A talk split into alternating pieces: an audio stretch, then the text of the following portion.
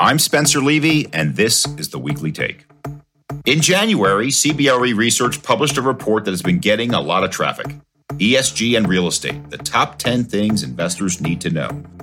Our most recent investor intentions research has shown that a large majority, 60% of those surveyed, have adopted ESG criteria in their decision making. It's clear that ESG, environmental, social, and governance factors are driving key decisions and new strategies across our industry. Now we're going to talk about it too. On this episode, for the occasion of Earth Week and Earth Day on April 22nd, we focus on the E, the environment. In a departure from our typical format, we pull together insights we've gathered over recent months on this important topic as well as hear some new thoughts from CBRE leaders, including Chief Responsibility Officer Tim Dismond. Hey, thanks, Spencer. Good to be here. And Global Chief Economist Richard Barkham. Thanks, Spence. Nice to chat with you again.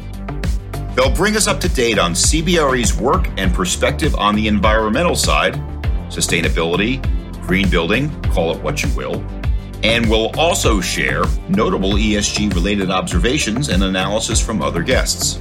Ever since the ESG show we did around this time last year, the topic has come up almost every week in every conversation we have. But because of time, not everything makes the air. So, in excerpts and exclusive outtakes, those other voices will highlight important material that hit the cutting room floor. Coming up, we take stock of our work and the industry at large, with an eye on the environment, the E in ESG. That's right now on the Weekly Take. Welcome to the Weekly Take. Let's begin our exploration and examination of commercial real estate and environmental impact, to use a lot of E words there, by, well, looking in the mirror. ESG is something that changing the mindset of new generations like millennials and, and, and the next generations. They come with that built in the older generations, like you and me, um, we have to be persuaded, we have to be convinced. More than ever, we are talking about that. I mean, it's unstoppable. That was an observation by CBRE's Javier Chico, Director of Strategic Pitching for CBRE Spain and Continental Europe, who I spoke with on the show last fall. I visited Madrid on my first European business trip since before the pandemic and the meetings I had with Javier and others overseas were a testament to two things. One, Europe has led on the ESG and environmental conversation. And two, this movement seems to be, quoting Javier, unstoppable. So let's put it into context now with Tim Dismond, CBRE's Chief Responsibility Officer, with some self reflection.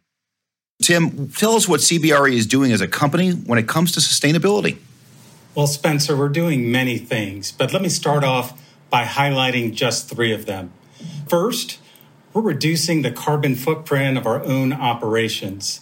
And simply put, that means we need to use less energy. So we're focused on powering our operations with 100% renewable energy and transitioning our fleet to electric vehicles.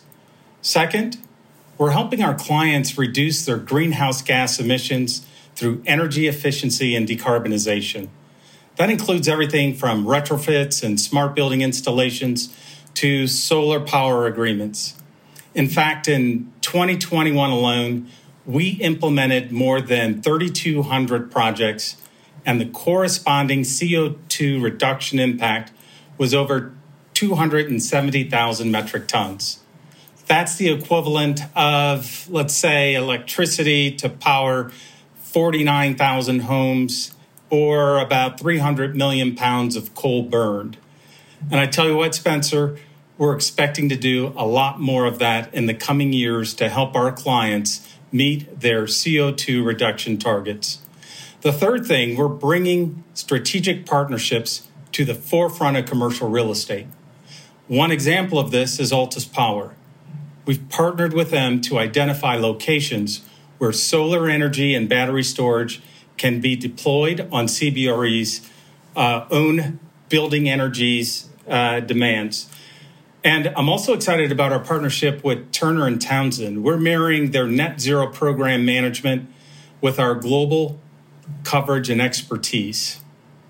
In terms of accountability, Spencer, ultimately we've got multiple stakeholders. You know, it's our employees, our clients, our suppliers, investors, and of course, the communities where we work and live. And we are making measurable progress. We have outcome based metrics, training, and resources in place. And we are driving accountability through reporting and performance. Tim mentioned Altus Power, a startup that's working to outfit commercial rooftops with solar panels for business to source power in proximity to where it's actually used. We had Lars Norell, the founder and CEO of Altus, on our air back in the fall. So let's rewind to hear his perspective on what he says this type of clean energy is also generating for building operators. And then we'll hear more from Tim a large portion of our customer base have previously uh, attempted to do well with LEED certification and having that stamp of approval under commercial real estate. We've found that most clients tend to look at solar as a more direct and actionable step towards reducing carbon emissions of a particular building. And they kind of tend to leave LEED behind a little bit and focus instead on the carbon emissions that come from their building and what the uh, you know building sited solar system can do to not only reduce that but to create these savings that we mentioned as well. So to some extent, we think LEED, while very important, um, solar is standing on its own legs relative to the exact process of the certification. Tim, so often when we talk about green, uh, we talk in theory, but we don't talk about getting down to the hard numbers for measurability accountability. And so just requote that number again on the measurability about just how much carbon we have reduced our own footprint uh, recently. Yeah. So uh, the numbers I quoted were projects that we executed on behalf of our clients. Uh, and that's 3,200 projects. And the corresponding CO2 reduction impact was over 270,000 metric tons. And again, that's the equivalent of powering almost 50,000 homes or the equivalent of 300 million pounds of coal burned. So that's a big deal. Let's now turn to Richard Barkham to broaden the discussion. Another CBRE effort, one led by Richard and the research team, was a report that speaks directly to what we just heard about and the business implications of going green. But the trend is not as clear cut as you might think. Richard, we want you to talk about your new green report, which talks about how green buildings can push higher rents than non green buildings. Why don't you tell us about that report? Yes, so we've looked at uh, the green premium. We've collected a unique data set and, and looked at the precise impact of LEED certification on, on rents. And as far as we can see, um, if you have a LEED gold certification, relative to other buildings of equal quality, that equates to a rental premium of between 3 and 5%. So, this is not out of line with other studies. Many other studies have found the same thing, but the latest data confirms it. But there are some caveats to that, Spence. We saw a surge in LEED certification particularly around 2009, 2010, as we were coming out of the last recession, where I think LEED certification was used to differentiate real estate and to gain tenants.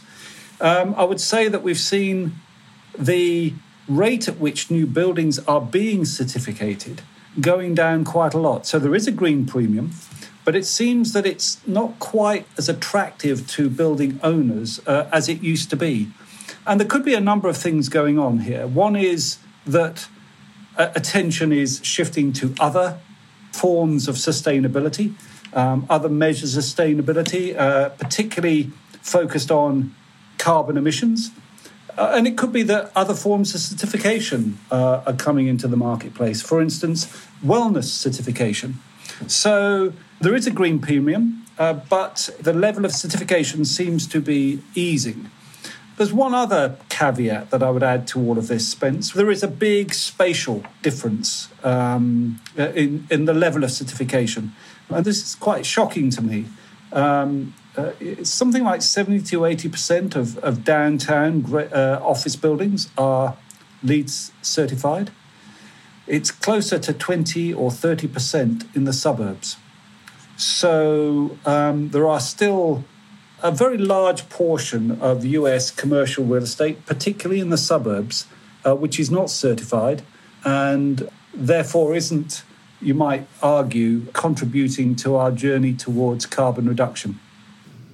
So let me push this a little bit here, Richard. Um, we had done reports years ago called the Green Building Adoption Index, and that really said that to your point, most downtown buildings, most new downtown buildings are LEED or Energy Star, uh, but that's office buildings. Does your report simply look at the office sector, or does it go beyond that?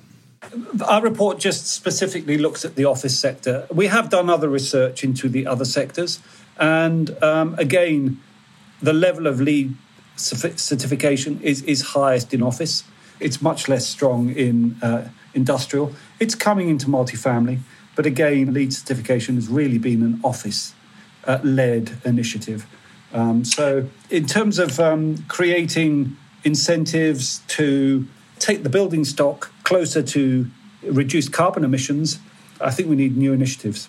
One of the new, or at least newer initiatives, is a certification called Fitwel, which is more wellness based than environmental. But the leader of the group that oversees Fitwel, Joanna Frank of the Center for Active Design, gave us some insights into questions the industry is working to answer. Last year, her firm worked with QuadReal Property Group to publish a report with guidelines for optimizing health and safety in industrial spaces. And Jamie Gray Donald, QuadReal's Senior Vice President of Sustainability, Environment, Health, and Safety, joined her on the show.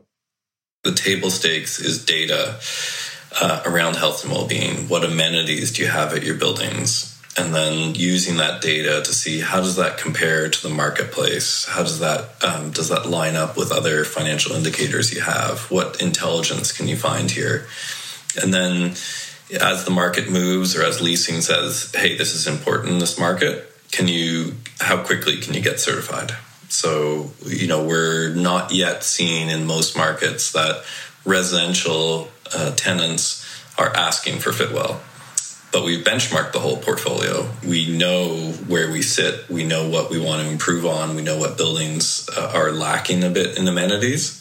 And we're in the midst of correlating that to tenant, um, the willingness to recommend assets. Uh, and so I think it's the being ready, uh, having the data is fundamental, and then um, engaging with your leasing teams so you're making informed decisions about certification and uh, future investment. Richard, what do you think? Wellness is not the same as green, but they're all interrelated. You're not necessarily going to get higher rent. What you are going to get is better tenant velocity. And that clearly will increase the value of the building, uh, even if it doesn't show up in face rent. So I think what we're saying here is you want to have a differentiated product from other product in the market. One of them is green, one of them is well. And whether it's a three or five percent rent premium or it's greater tenant velocity, you can quantify that in the form of greater capital markets value. Is that a good way to sum it up, Richard? Yeah, I mean, I think we'd always said the buildings that are either through certification or offering a better wellness experience are going to have fewer voids and lower vacancy rates and, and higher and more consistent net operating incomes. And that's got to find its way into a little bit of cap rate movement, a little bit of a cap rate premium as well. So, yes, I, I mean, I thoroughly agree with that. Sometimes the market can recognize that easily through certification. Sometimes the market will have to look a bit more closely at actually how the building is constructed and um, how it's actually managed. I think a lot of it comes down to the actual performance in management. And those buildings are likely to deliver a little bit more stability in net operating income. In the current world, um, that kind of stability in net operating income absolutely at a premium. I bring up wellness because there can, in fact, be a conflict among even the best intentioned initiatives within ESG. This came up in our conversation with Harvard professors Joe Allen and John Macomber, the authors of a book called Healthy Buildings How Indoor Spaces Drive Performance and Productivity. Time for another rewind, and then we'll hear again from Tim and Richard. Well, John, one of the interesting things you said early on in your comments was about this tension between green and healthy buildings. And I know in your book, uh, you try to make the case they are symbiotic, they work together. But let's call it what it is. If you have operable windows, many people in the green world will say that's a bad thing because it lets the energy out. So, in general terms, how does green work together with healthy buildings or where are they at conflict? I'll answer this one way and Joe might answer it a different way. But if you think about a time series of dozens of years, we didn't have healthy buildings issues until the 40s or 50s because the buildings were so leaky. You just build a leaky building and you blow energy out to get the humidity. We didn't have the mold and all that stuff because the building was blowing out the air all year long. So then we get into the healthy building era, and in I think both my Joe and my view overcompensated. So now you have a lot of buildings that were built really without thinking about ventilation and filtration. So the quick uh, way to address that is open the stupid windows and run the fans, even if it does take some more energy. And uh, it's really quite clear about the benefits, particularly during COVID time, of open the windows, have those indoor uh, HEPA filters, they work, and that kind of thing. And part of the premise in the book is yeah, it's not as green as it might have been, but we've gone too far in chasing energy, and the actual humans are not doing well. Tim Dismond, your thoughts? We hear the word sustainability a lot and so often people just think of environmental sustainability first. So the deal with my role is it's about bringing all of the elements of ESG together the environment, the social, and the governance. So, as Chief Responsibility Officer, I wear a few hats. I oversee the reduction and reporting of our operational greenhouse gas emissions. I'm also focused on fostering an inclusive and equitable workplace through our diversity, equity, and inclusion initiatives, and also assuring that our employees are safe and well at the end of their working day so they go home safely. My job just isn't about making advancements in each of these areas. It's about working at the intersection of all of them and identifying how one area can strengthen and uplift another. As you know, Spencer, our North Star is about creating real estate solutions of tomorrow so businesses and people can thrive. And that only can happen when we create a sustainable future that includes everyone. Well, I like the way you framed that, uh, Tim, because the way you packaged it together is it's not wellness, it's all a seamless web. And you look at them together rather than separately, and you'll have better outcomes. Would you agree with that? Uh, 100%. Well said. Turning back to you, Richard. You mentioned earlier on that these standards are changing for many uh, builders today, uh, moving to things like the UN Principles on Responsible Investing or the Paris Climate Accords, and much of this is being led by Europe. So I presume those were not taken into consideration in this study, but might you address them in the future? Yes, I mean, if you're going to do any sort of statistical analysis, which is what we pride ourselves on doing effectively, you need data. And as you say, the ball is moving and it's moving pretty quickly. So we will look at this. Uh, and if the last 10 years of LEED certification is anything to go by, uh, then I think you know these new measures are going to result in, you know, uh, people call it a green premium, but it might also uh, be a brown discount. That's uh, equally likely.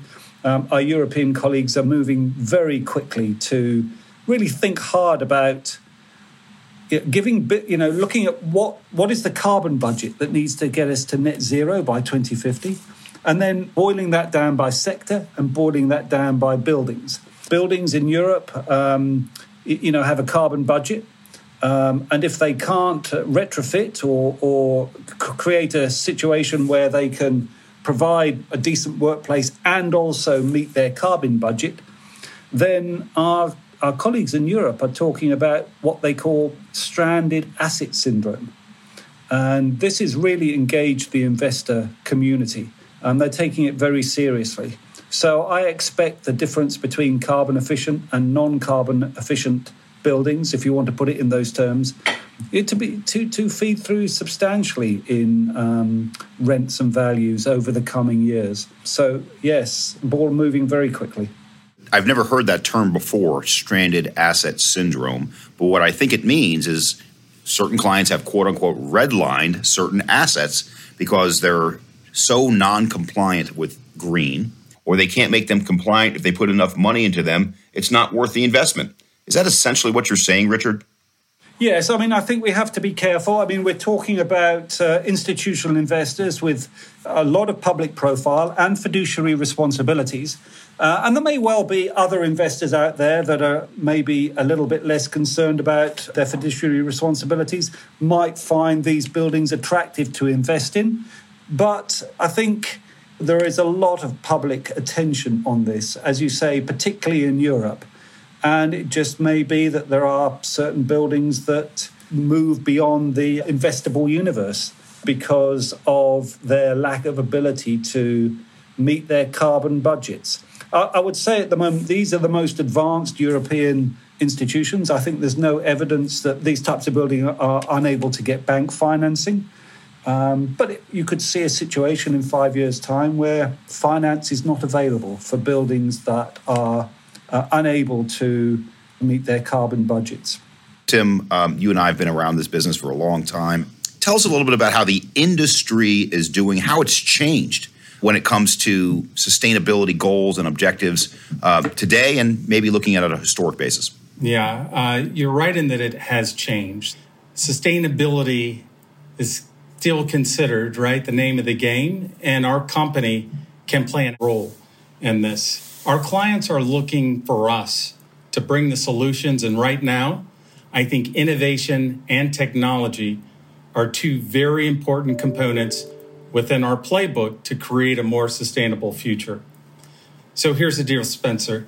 Our 7 billion square feet of managed buildings gives us unique insights into trends and market gaps. So we're researching, investing, and employing the latest technologies, including proven ones like solar, geothermal energy, LED lighting, smart meters, and microgrids, as well as the newer ones too, like low carbon cement, direct air capture, and green steel. Green steel, hadn't heard that term before. What's a quick definition of that? Green steel is simply steel with the lowest carbon footprint currently possible. Green steel, indeed. That brings up the idea of what our buildings are made of.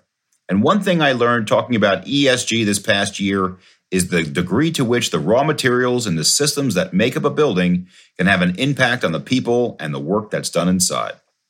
Let's rewind to one of my favorite episodes from the past year with Laura Hines Pierce, who is now the co CEO at Hines, a development firm that's been using an old school material in sustainable construction, wood also called cross laminated timber. I think we're at a really unique moment with ESG where finally, I think a lot of factors and stakeholders are converging um, to really push things forward in an accelerated way where we are you know pulling together public stakeholders so cities and countries and broader organizations are are starting to put in place goals and restrictions and and um, sort of push from the public standpoint. Um, in addition, as we already talked about, our tenants are asking for more of a focus, really trying to be part of understanding what their spaces are doing from an ESG standpoint. And then lastly, our investors are really starting to push for it and ask as well about, you know, what are we doing and how can they be part of, you know, investing in, you know, an ESG focused strategy. So what is the market saying? We've taken detailed snapshots of the market speaking with global investors, and frankly, they're pretty close to unanimous in their intentions to focus on ESG and sustainability. But there are other terms that are important considerations for investors CapEx and ROI, for example. Here's what one investor, Michael Levy of Crow Holdings in Dallas, a major investor in one of the hottest markets in the nation, had to say. Well, sustainability it has its importance to the local regulatory fabric around properties that you're building or operating. It has importance to the tenancy and it has importance to the investor base, but there is no single investor base. And so fundamentally, there are certain investors in certain parts of the world and in certain investment funds and vehicles that place more or less a priority on these matters. I think what's important is that as a business, you meet the customer where they sit. Now, in this case, we have customers who are users and we have customers who are investors and we work through the fabric of what makes sense in, in light of a, a, given property or a given marketplace. Uh, I don't think there are any truisms, notwithstanding There are consultants and other uh, publications who are driving a singular point of view, and I think it's a much more varied point of view depending upon who you talk to. Let's turn back to you, Richard Barkham. Are you actually seeing buildings worth more because of these uh, being certified as some form of green? I think it's both. It's very definitely both. Uh, you know, you've got a green premium because of both investor preferences and investors wanting to uh, make sure that they have a, a public profile that is in accord with society's aspirations to move to net zero carbon. Uh, large occupiers, too, uh, particularly brand conscious in this respect. And it may well be that we don't want to uh, uh, conflate effects, but there might be a sense in which green buildings are also buildings that are capable of delivering a better experience to employees as well. Um, but one thing that I've noted as well, um, you know, the situation, for instance, in New York and Washington, uh, where state governments and, and city governments are actually turning towards fines for buildings that are non carbon compliant or non energy compliant, I should say. It's, it's always in terms of energy. And we're seeing something like, I think, 50 cities around the United States thinking or moving towards imposing fines on buildings that are not energy efficient. And increasingly, investors will have to include those fines in their underwriting.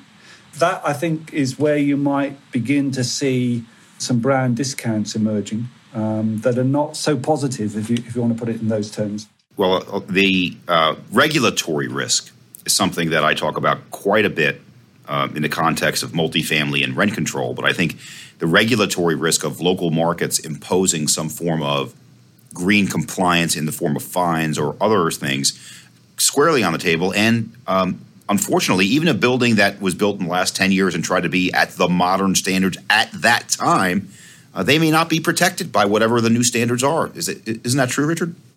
I think that's right um, Spence. Uh, absolutely. As the concerns over climate become acute, particularly in Europe, and people really think hard, uh, what it is, it's people really thinking hard about what we need to do um, to get to net zero or, or to a minimal uh, uh climate change by 2050 you know really starting to quantify that in terms of you know carbon budget and then boiling that down to the building level. And I just don't think, you know, people who've, who've been active even recently in constructing buildings have thought in those terms. And, you know, as we've discussed, this is most acute and most front of mind in Europe, but it gives you a sense of what might come in the United States as well. Tim, we had a guest named Parag Khanna who gave some pretty, I would say, somewhat negative views on the future of the environment. And my response to him was look, we're getting on top of this right now. And if we do what we say we're going to do, and if our clients do what we say that they say they're going to do, we got a shot at turning the corner here. So I'm actually quite optimistic today, more optimistic than I've ever been, certainly on uh, sustainability at any point in my career. Is, how do you feel, Tim? Yeah, uh, I share that sentiment wholeheartedly. Uh, I think we've got the plan, we're committed to it, we're aligned.